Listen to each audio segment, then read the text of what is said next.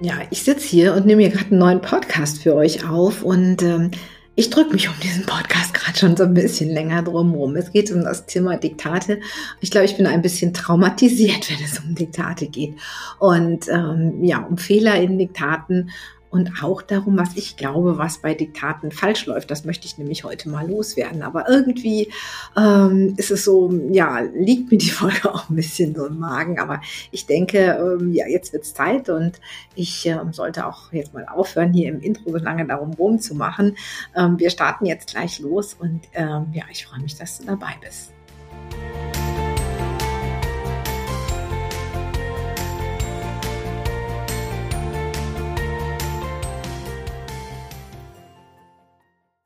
Hallo und herzlich willkommen zu einer neuen Folge von Legatalk, deinem Podcast rund um Legasthenie und Dyskalkulie. Und heute geht es um das Thema, was an Diktaten falsch ist.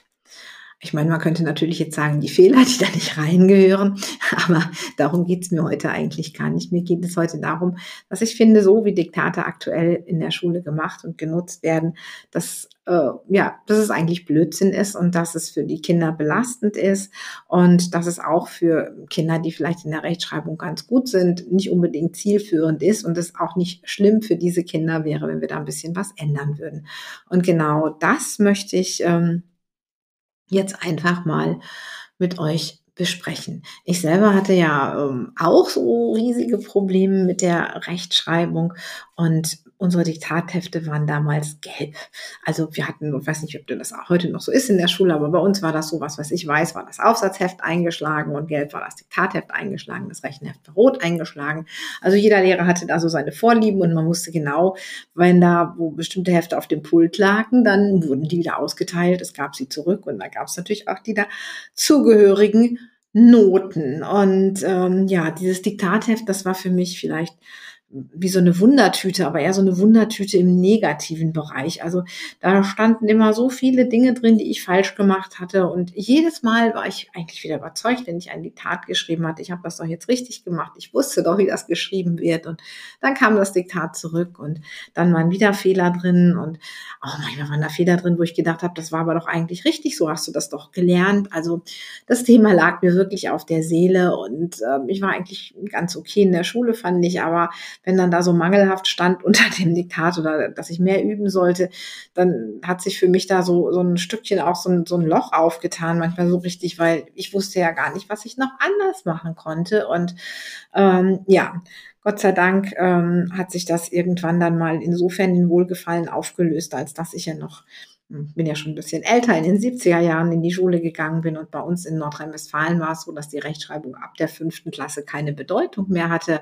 Und ähm, ja, sie war dann zwar nicht besser geworden, aber und dann waren nur noch die Aufsätze hinterher rot, aber ähm, von daher gesehen, ähm, hat sich das dann äh, für mich zumindest schulisch erledigt gehabt. Und ganz spannend ist, ähm, nachdem ich nun ganz, ganz viele Rechtschreibstunden gegeben habe und ähm, das mittlerweile sehr, sehr gut machen kann ähm, und festgestellt habe, auch mit den, ja, mit der Art, wie ich unterrichte, dass es auch, dass es auch sehr verständlich ist, dass es bei den Kindern ankommt und dass ich auch wirklich heute gar nicht mehr verstehen kann, warum ich das damals nicht verstehen konnte. Und ich denke, es liegt einfach auch daran, weil sich niemand so die Zeit genommen hat und mir die Zeit gegeben hat, die ich brauchte. Und natürlich auch immer wieder diese Angst, die da entstanden ist und dieser Druck vor diesen Fehlern, der in dem Diktat aufgekommen ist.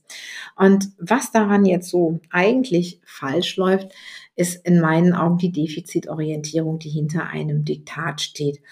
Hm, ich schreibe dieses Diktat oder ich lasse dieses Diktat schreiben, ja, mit dem Gedanken, ich ähm, möchte die Kinder, ich möchte die Fehler identifizieren, ich möchte die Kinder ein bisschen überführen, ich möchte die Defizite zeigen. Ich weiß, dass das sicherlich nicht der Beweggrund der meisten Lehrer vielleicht unbedingt ist, aber es ist natürlich schon so, ähm, es wird etwas diktiert und dann kommt das zurück und dann ist es rot angestrichen und da stehen dann eine Zahl drunter von Dingen, die man falsch gemacht hat.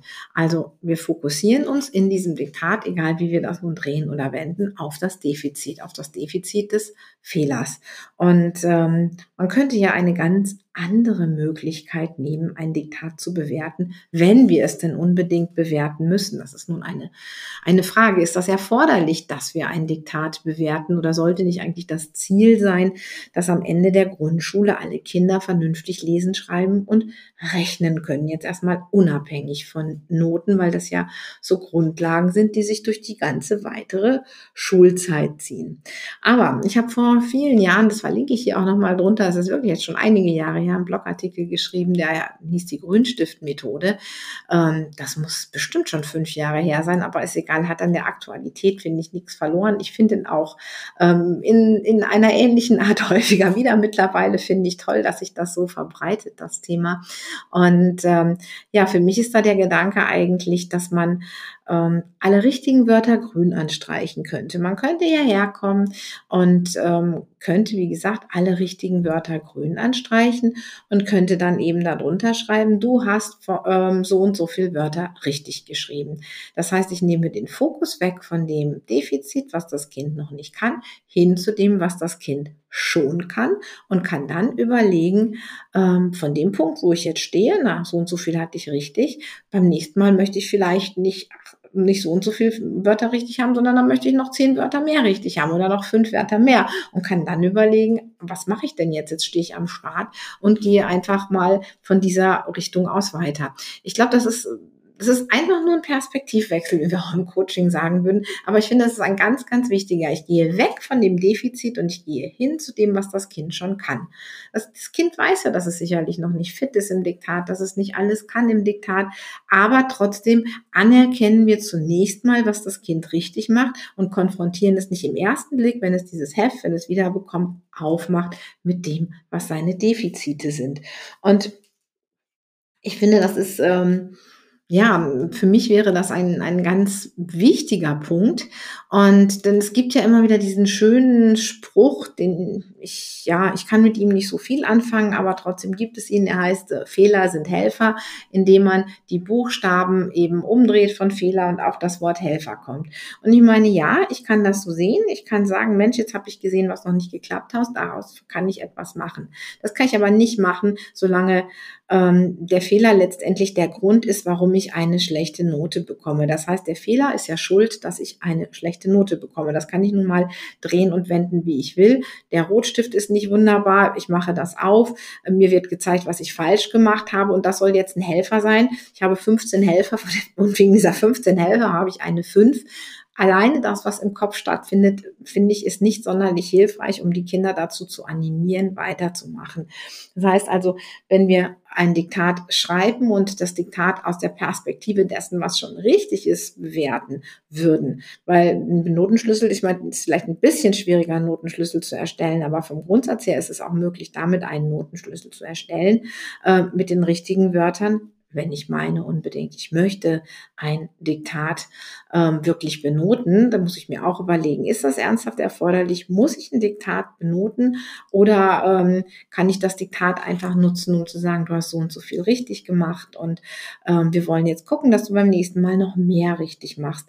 Denn Worte haben eine ganz schöne Macht und wenn wir diese Worte nutzen, um den Kindern Selbstvertrauen zu geben und ihnen zeigen, was sie schon können, verändert es einfach den Blickwinkel darauf.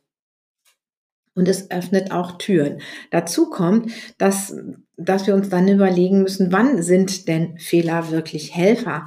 Wenn ich jetzt herkomme, ich habe 15 Fehler und muss jetzt jedes Fehlerwort fünfmal schreiben oder ich muss das ganze Diktat nochmal abschreiben.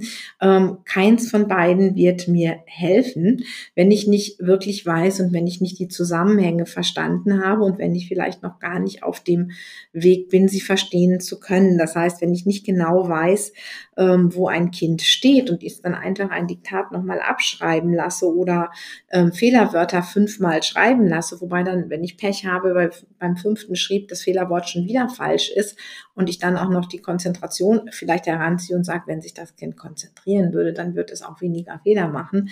Ähm, von daher gesehen, auch das ist nicht sonderlich hilfreich. Wenn, wenn Fehler Helfer sein sollen, also wenn wir uns nochmal diesem Gedanken Fehler im Diktat oder woanders sind Helfer zuwenden, dann muss das Ganze ja konstruktiv sein. Da muss ich ja die Möglichkeit haben, aus diesem Fehler wirklich etwas zu lernen. Und ähm, ich sage jetzt mal, ein Kind ist vielleicht noch gar nicht so weit, dass es verstanden hat, was eine Verlängerung ist. Also hm, wir alle kennen das. Äh, wenn wir jetzt sagen, Korb kommt von Körbe, weil ich höre ein P, wenn ich das verlängere, höre ich das B.